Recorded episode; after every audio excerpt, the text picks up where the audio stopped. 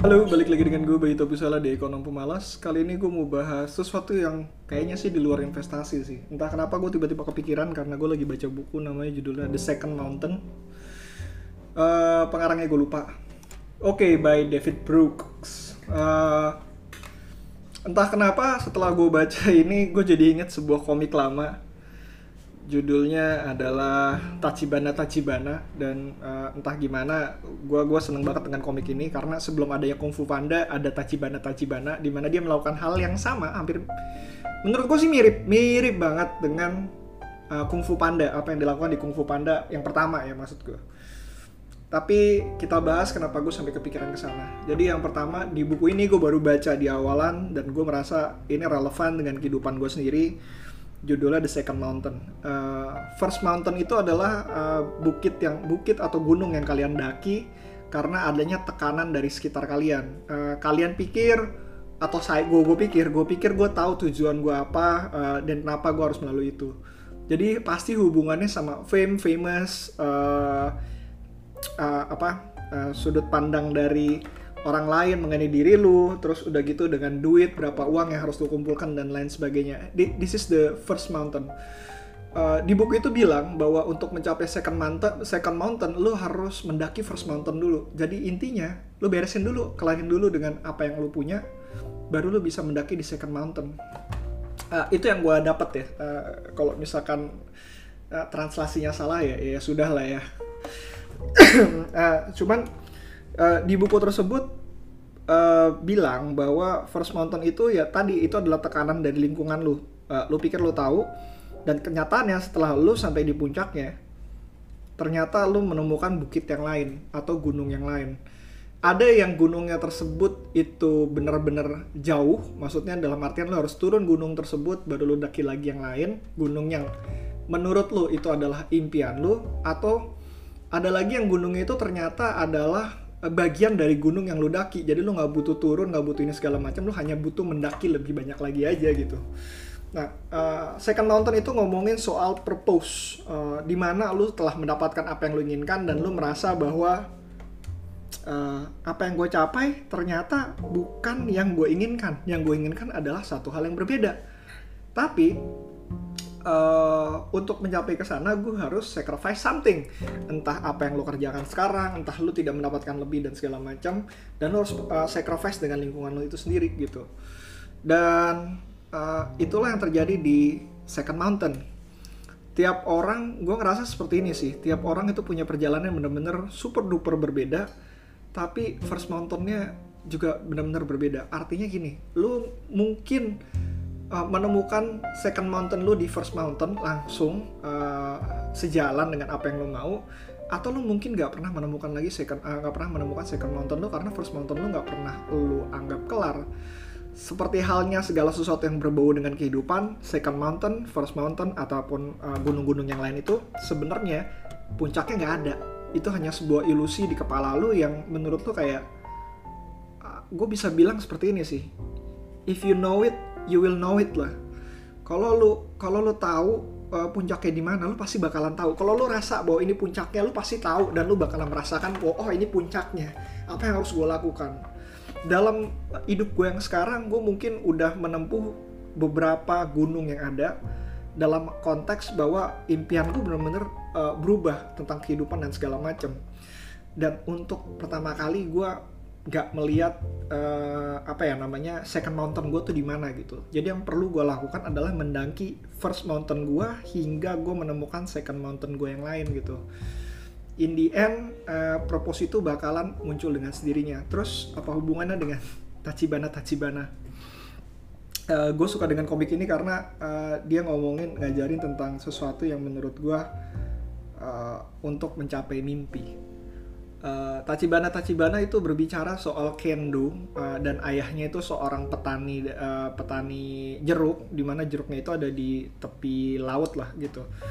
Uh, ayahnya pernah ngomong, ayah dari Tachibana ini pernah ngomong bahwa untuk mendapatkan jeruk yang uh, ba bagus atau yang terbaik itu lu butuh tiga sinar matahari. Satu satu satu adalah sinar matahari langsung, dua adalah sinar matahari yang dipancarkan dari uh, laut jadi uh, terrefleksi dari laut tiga adalah sinar matahari yang langsung ke tanah. Uh, apa lu dapatkan dari tanah? Uh, maksudnya apa? Dia bilang sinar matahari langsung itu berarti uh, lu membutuhkan yang namanya uh, apa mentor. Yang kedua sinar matahari yang diresap ke tanah adalah lu butuh orang-orang uh, atau lingkungan yang mendukung karena uh, tanah itu mendukung untuk pertumbuhan. Yang ketiga, dan di sinilah cerita komik itu berjalan, uh, sinar matahari yang dipancarkan oleh laut dan ayahnya tidak pernah mengatakan apa itu sinar matahari yang dipancarkan oleh laut dan eh, jawabannya harus dicari oleh Tachibana sendiri. Tapi di akhir komik itu dan gue spoiler mengatakan bahwa uh, sinar matahari yang dipancarkan oleh laut, oh bukan dipancarkan sih maksudnya terrefleksi oleh laut itu adalah uh, rival yang akan selalu bersama lu. Jadi rival yang akan terus berkembang dengan lu sehingga lu menjadi lebih baik dan lebih baik lagi.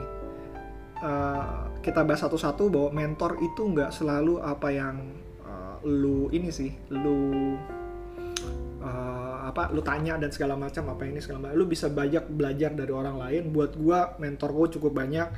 Uh, artinya lu bisa belajar banyak hal nggak harus orangnya ada di hadapan lu nggak harus orangnya tersebut uh, menjalankan uh, apa ikut bersama lu. Tapi akan jauh lebih baik mentor tersebut emang ada dibanding lu. Dalam cerita Tachibana sendiri mentornya itu sendiri ternyata adalah uh, apa istilahnya guru dari uh, ayah dari seorang guru yang menolak dia lah. Intinya kayak gitu uh, dan nggak secara tidak langsung sebenarnya dia hanya memfasilitasi aja gitu.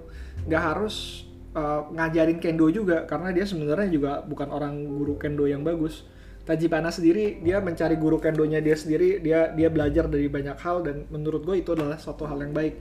Mentor lo nggak butuh uh, sesuatu yang mungkin dari lingkaran lo sendiri uh, bisa jadi dari tempat lain tapi yang penting dia mendukung lo kedua teman-teman uh, jadi dia ikut satu perkumpulan grup atau klub kendo di mana dia harus uh, apa uh, berlatih dan segala macam. Dan itu adalah teman-teman yang selalu ada di bersama dan rivalnya ternyata emang teman satu kendonya tapi dia benar-benar pengen uh, mengalahkan rivalnya. Akan tetapi sampai detik di akhir komik tersebut uh, dia dan rivalnya sebenarnya tidak pernah saling mengalahkan satu dengan yang lainnya.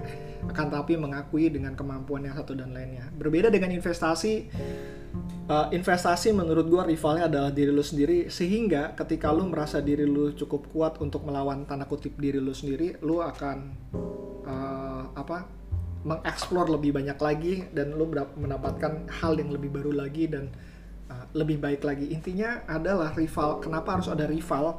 Karena rival yang selalu berkembang akan mengakibatkan otak lu juga ikut berkembang. Dan ketika otak lu ikut, uh, bukan otak sih, maksudnya kemampuan lu lah untuk itu uh, ikut berkembang. Bahwa lu pengen mengalahkan dia dengan berbagai macam cara dan uh, uh, uh, apa? Dan rival lu juga punya punya hal yang sama bahwa dia pengen mengalahkan lu dengan berbagai macam cara. Inti dari rival yang berkembang itu adalah uh, pesaing yang lu bener-bener uh, banggakan di investasi menurut gue nggak ada sama sekali uh, karena uh, masing-masing bisa berjaya di industri masing-masing. Uh, ada uh, Ray Dalio ada Warren Buffett ada Peter Lynch Peter Thiel. Uh, mereka punya gayanya masing-masing dan mereka sebenarnya tidak mengalahkan satu dengan yang lain. Yang menurut gue itu mereka adalah sebuah komunitas yang saling mendukung. Rival lu yang paling tinggi adalah diri lu sendiri kembali lagi uh, ke, ke ke tempat yang tadi. Artinya sebenarnya dalam melakukan perjalanan tersebut ya lu butuh tiga hal ini. Lu butuh tiga hal ini untuk mendaki gunung-gunung yang lu bakalan lalui. Uh, tidak ketika lu menemukan passion lu yang lain artinya gunung-gunung tersebut uh, akan membutuhkan tiga hal yang berbeda lagi. Uh, dalam kendo uh, ada tiga gunung uh, ada tiga hal yang benar-benar uh, uh, lo harus pahami dalam investasi seperti yang gue bilang mungkin rival yang abadi adalah diri lu sendiri. Dalam halnya jeruk ya tadi uh, lu untuk menemukan jeruk yang terbaik artinya lu sebenarnya butuh tiga hal tersebut akan tetapi dengan cara yang benar-benar berbeda.